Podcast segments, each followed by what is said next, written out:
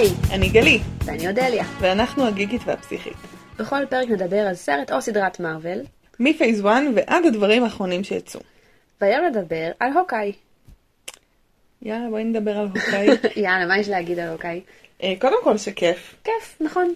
איזה כיף, סדרה כיפית. כיף שכיף. אז באמת סדרה מאוד מהנה. נכון. אני חושבת ש... אולי מלוקי נהניתי יותר, אבל היא ב-top, היא מהגבוהות. מהמם. היא כיפית, אנחנו מאוד מתחברים לדמויות. נכון. אה, ממש מייצב מאוד יפה את הדמות החדשה של קייט מהמם. יורשת. כיורשת וכדמות בפני עצמה וכלוחמת לא רעה בכלל מהמם. וכמתוקה. זה מחבר אותנו גם לכל הסיפור של דרדוויל, דרך ה- מהמם. הרשע הראשי. נכון. זהו, היא מין סדרת Christmas אקשן כזאת. כן, היא feel good כזה כן, בגדול. היא הזכירה לי קצת כזה, נגיד, אה, אה, מת לחיות אחד כזה, כן. שזה שילוב של... שלא ראיתי, אבל כן. כאילו שילוב של כזה, כולם נגדי ואני צריך לשרוד, וגם אה, Christmas בסוף ואיזה כיף. איזה כיף, כאילו, עץ. לי היה ברור פשוט מההתחלה של הסדרה, שזה הולך להיגמר ב-Christmas בבית? בבית עם קייט, עם המשפחה של הוקאי. זה כאילו, זה היה הסוף שראיתי. ההפתעה שלי הייתה שגם הכלב היה שם. כלב הוא תוספת מאוד כן, נחמדה. זה היה ההפתעה. היה קטע מפתיע כן, בסוף. דמות חמודה. כן, בעיקר שקוראים לו פיצה דוג. זה שם מעולה לכלב. נכון. אה, אני חושבת שגם דרך הכלב אנחנו יכולות להתחיל לדבר על הדמות של קייט.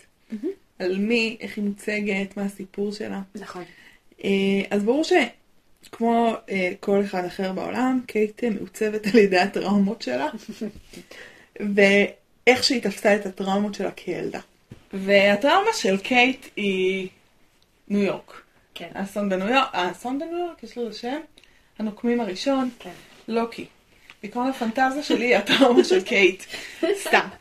אה, ו- והחוויה הנורא נורא מפחידה הזאת של הקירות של הבית קורסים, תחשבו איזה מפחיד שאתם יושבים בבית, משהו קורה בחוץ, ופתאום החוץ והפנים אין ביניהם גבול.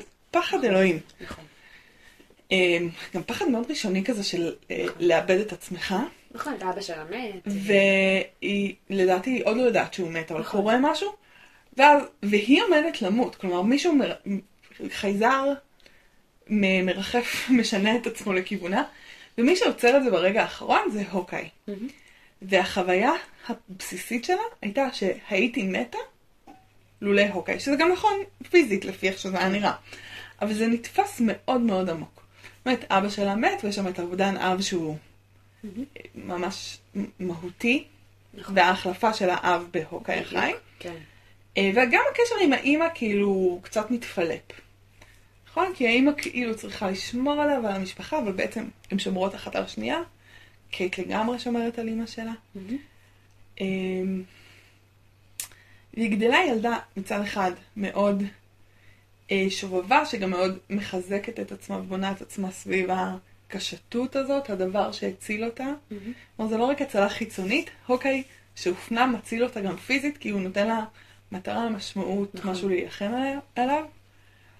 אמ, אז היא בין זה לבין ילדה מפונקת קצת, אה, תלותית מאוד באימא שלה, כאילו במערכת יחסים. מהמם. כאילו קורים שם כל מיני דברים. כן, היא דמות מעניינת במובן הזה שהיא כאילו מאוד מפונקת ועשירה וכזאת... אה, אנחנו לא מקבלים הרבה גיבורי על שמגיעים מהאליטה. כן, בדיוק, ואז, ואז חוץ מנגיד באטמן, נכון? שזה כאילו, ואז ההורים שלו? מתו, לא. ההורים שלו מתו כשהוא ילד, כאילו תמיד חייב להיות השבר הזה, כי אחרת כן. הם לא מעניינים, כל נכון. האנשים האלה. בדרך כלל רעים. ואז יש ה- באמת את הרגע הזה, כמו שאמרת, שהיא היא כאילו מאבדת את אבא שלה ומקבלת איזו דמות אב אחרת, חליפית, כן. שהוא הביא לחיים, עכשיו הוא מביא לחיים, כאילו יש ממש איזו הקבלה. כזאת מאוד uh, מעניינת. ואפילו ראיתי דיון באחד הפורומים, האם היא נחשבת נסיכת דיסני. כי היא כאילו, oh my god, כל כך, היא גם, נכון. וואו, זה עובד מעולה. נכון, זה פשוט מושלם, זה כאילו, כן. היא נסיכת דיסני, כאילו, זה הסיפור שלה. כן. זה ממש מעניין. אמ, אז, אז כאילו היא דמות מעניינת במובן הזה, שדווקא בגלל שהיא באה ממשפחה שהיא עשירה, ויש לה כסף, והיא קצת מפונקת כזאת, כן. היא שוברת את הפעמון של הבית ספר, אבל מה אכפת, אמא שלה תשלם על זה. בדיוק, היא לא אאוטסיידרית במובן הזה. היא היא לא. אאוטסיידרית, היא לא צריכה לשרוד כלכלית, היא לא צריכה לשרוד. באופן כללי. ברמה הפיזית, ברמה הרגשית כן. בדיוק. וזה מעניין אה, גם בהקשר של אה, אדיפוס, או אלקטרה במקרה הזה. כי מה שקורה בדרך כלל בתסביך אלקטרה, זה ש... כאילו שזה המקבילה הנשית לתסביך אדיפוס, אה, פרויד לא מאוד התעסק בניואנסים של נשים, הוא היה די מיזוגן, אה, עם כל אהבתי אליו. אה, זה שהתרחיש הנורמלי זה שבעצם אנחנו מזדהים עם האימא כדי להיות עם מישהו כמו האבא. מהמם. פה קצת קורה משהו אחר, היא קצת מחליפה את האבא. כן? היא גם מזדהה עם האבא הפיז... האמיתי שלה, וגם עם הוקאי שהוא האבא המחליף שלה, מהמם. אה, והיא קצת הגבר בקשר הזה, המוזר בין האימא לבת. כלומר, האימא מאוד נשית, מאוד אה, זה, עשירה כזאת, עם הפר. והשמלות. והשמלות, וקייטי תלבש חליפה, אין לה כוח. כן. היא רוצה לראות בחץ וקשת.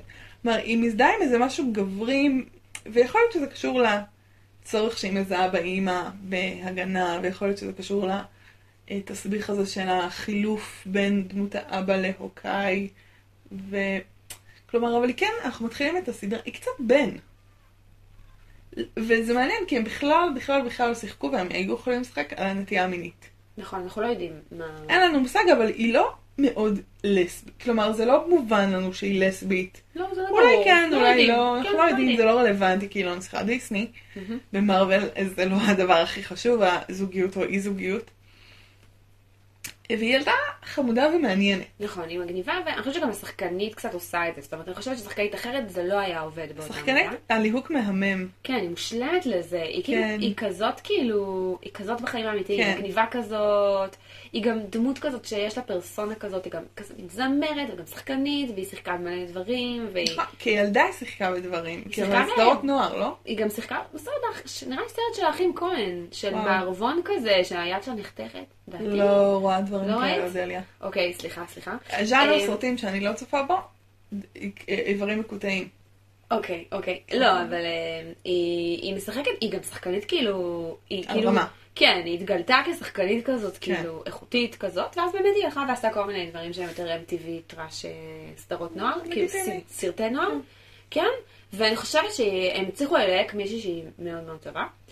מה שאני רוצה להגיד זה שאחד הדברים שרשמתי לעצמי, זה שכשהתחלתי לראות את הסדרה, אה, וזה בדיוק מה שאנחנו עושות עכשיו, זה שקוראים לסדרה הוקאי, והסדרה בכלל היא סדרה על קייט.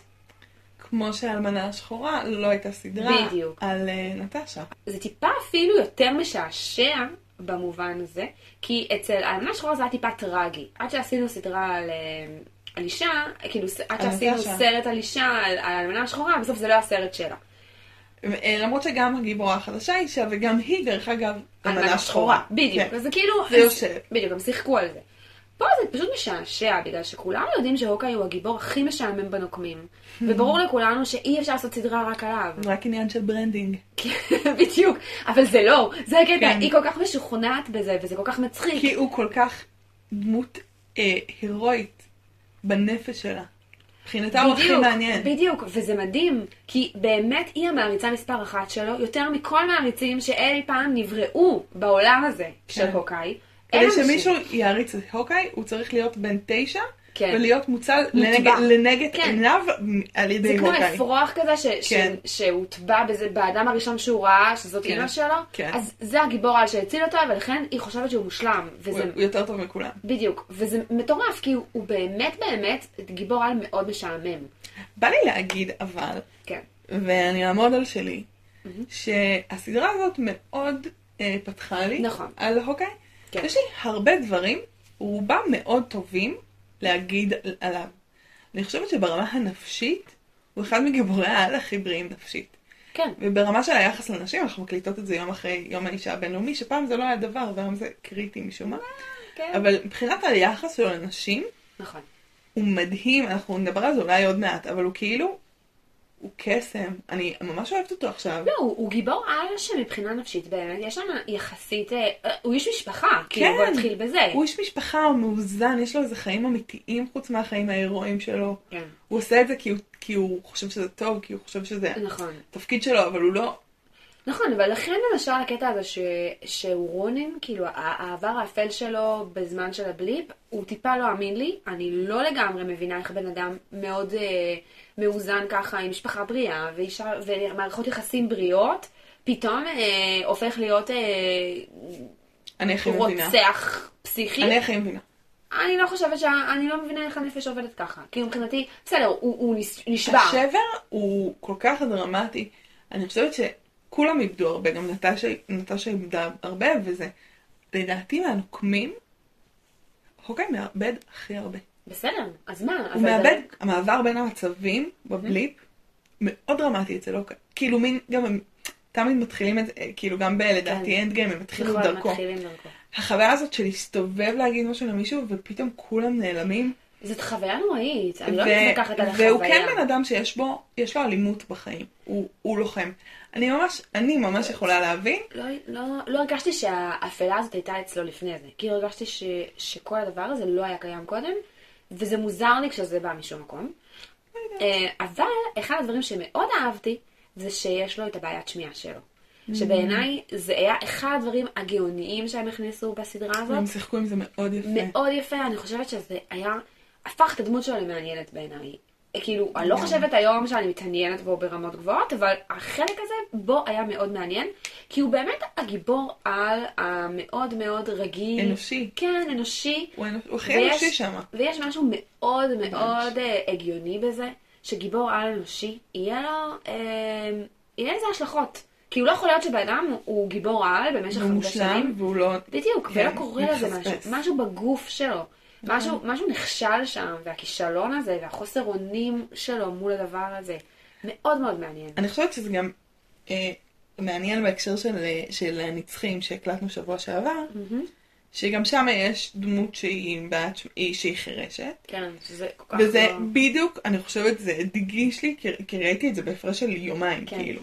הדגיש לי איך מטפלים טוב בנושא, מול איך מט, מטפלים בו הכי גרוע, הכי שטחי, הכי כלום. כן. כי שמה היא פשוט לקוית שמיעה, למרות שהיא היא רובוט שמימי, שזה לא הגיוני, כן. ואין לזה שום השלכה על שום דבר. רגשית, כולם עלילתית. מדברים ב- בשפת הסימנים, כולם, זה כמו להגיד שאתה עושה סרט פמיניסטי, ואתה מייצר סרט שאין בו את הבעיות שנשים חוות ביום יום. הוא באמת יכול לשים נשים במרכז, יכול להיות שהגיבורה תהיה אישה, אבל אם היא לא נתקלת בקשיים של נשים חוות ביום יום, אז הוא לא מדבר עליי, הוא מדבר על איזו אישה שלא קיימת. מהמם. כשאני חושבת כל- כלקוית שמיעה, אם הייתי, ואני לא, טפו טפו, כאילו, אבל אם הייתי רואה את הנצחים, הייתי אומרת, כאילו הם מנסים להיות סבבה איתי, כן, לייצג, אבל הם לא. מייצגים. הם מייצגים אותי, אבל אני... זה כלום, זה ייצוג. כן. זה כמו לשים כיפה בלי ל... ל... ובהוקאי זה נהיה חלק מהעלילה. זה נהיה, גם יש לנו את מאיה, שהיא גם, היא חירשת לגמרי, הוא, לא- הוא כזה כן יכול לשמוע עם. מכשיר שמיעה, אבל יש לנו שני אנשים עם, עם לקות דומה, כל אחד מתמודד איתה רגשית, כל כך שונה, רגשית חברתית. מהמם. הוקאי, אנחנו ממש מרגישים את הלקות שמיעה שלו, נכון? כי גם אנחנו כאילו לא שומעים את נכון. קייט, קייט מדברת, ואז כן שומעים, ואז נכון. מכניסים אותנו בסאונד לדבר הזה. הוא אנושי, הוא פגיע, יש לו... אני חושבת ש... טוב, אני לא יודעת. אה, אבל אני חושבת שזה סוג המחשבות שלפעמים עוברות גם אצלי, ואולי אצלכם גם, ואולי אצלך, של מה היה קורה אם הייתי גיבורת על. נגיד, אני, יש לי עדשות. מה היה קורה אם עכשיו הי- היה, הייתי צריכה לאנשהו ואין לי חומר לעדשות? אז זה, זה, איך אני אהיה בחלל עכשיו עם טוני 42 ימים? כאילו, זה לא דבר. אנחנו כל כך אנשים תלויים, כל מי שלוקח תרופה באופן קבוע, כל מי נכון. שיש לו משקפיים, או what, כאילו מלא דברים, אנחנו כל כך אנושיים ותלותיים בדברים. עזבו, עזבו משקפיים, עזבו תרופות. אם אני אהיה יומיים בלי קפה, זה לא יהיה נעים לאף אחד. כאילו באמת. אנחנו כל כך תלויים, וזה שאנחנו פוגשים פתאום אצל הוקה את התלות הזאת, זה מרג... כאילו זה מרגש. נכון. כי הוא כמונו. נכון, הוא כמונו, וזה הופך אותו פתאום אה, למעניין במובן הפגיע כן. והחסר אונים, ואנחנו פוגשים צדדים הרבה יותר אנושיים אה, מעניינים שלו. לא אנושיים שטחיים, של אה, אוקיי, הוא נשוי ויש לו ילדים. אלא ממש משהו כאילו אמיתי, וזה יוצר מערכת יחסים מאוד מאוד מעניינת בינו לבין קייט. בגלל המקום הזה. שמצד אחד הוא הגדול, והוא המנטור. הוא יודע. בדיוק, הוא יודע, והיא החדשה, וזה בעצם סיפור חניכה של קייט, כאילו, לגמרי. זאת הסדרה. כן. והיא זאתי שכאילו נורא מתלהבת ורוצה שהוא יחנוך אותה, וזה trope מאוד מוכר כזה של... והוא לא רוצה, ואז הוא כן. נגרר לזה כי הוא מרגיש אשם, ואז בסוף הוא הם צוות ובלה בלה בלה. בדיוק. ו- ומצד שני, יש שם פתאום את הרגעים שזה מתהפך, הרגעים שהוא לא שומע. שהיא צריכה לכתוב לו מה בדיוק, והיא כותבת לו מה להגיד, וזה מעניין, זה יוצר דינמיקה מאוד כן. מעניינת, שבסוף יוצרת סוג של חברות. נכון. וזה מה שיפה שם, החברות הזאת שנוצרת, שמצד אחד היא כי הוא כאילו... הסכים להיות תלוי בה, כי לא היה לו ברירה. בדיוק, כן. זה, זה מעניין, אני חושבת שזה מעניין בהקשר של מערכות יחסים, ואיך אפשר באמת לבנות אותם. כלומר, אם אני רק הנותן, והרבה אנשים הם רק הנותנים באינסטינקט שלהם, חושבת, אז אני מרגיש אולי קשור לבן אדם השני, אבל הבן אדם השני מרגיש, כלומר, איך הבן אדם השני מרגיש מולי, וגם איזה כן. סוג של מערכת יחסים נוצרת. נכון. ברגע שהוא מרשה לעצמו להיות תלוי בה, אז, אז משהו באמת מתחבר, כלומר לא רק, את צודקת, כאילו, אני איתך לגמרי, וזה קורה בהרבה מערכות יחסים. כן, אה, ואני חושבת, נכון. ואני חושבת שמה ש, שיפה שם, זה שהיא עושה תיקון איתו מול אימא שלה. זאת אומרת, כי, כי הוקאי, הוא, הוא נותן לה להיכנס לחיים שלו, והוא הוא פותח לה בסוף כן. את החיים שלה כמו שהם. לעומת אימא שלה, שכל הזמן מסתירה ממנה את כל כן. מה שקורה. זאת אומרת, לא סתם היא בתקל עם אימא שלה, כי באמת יש שם הסתרה.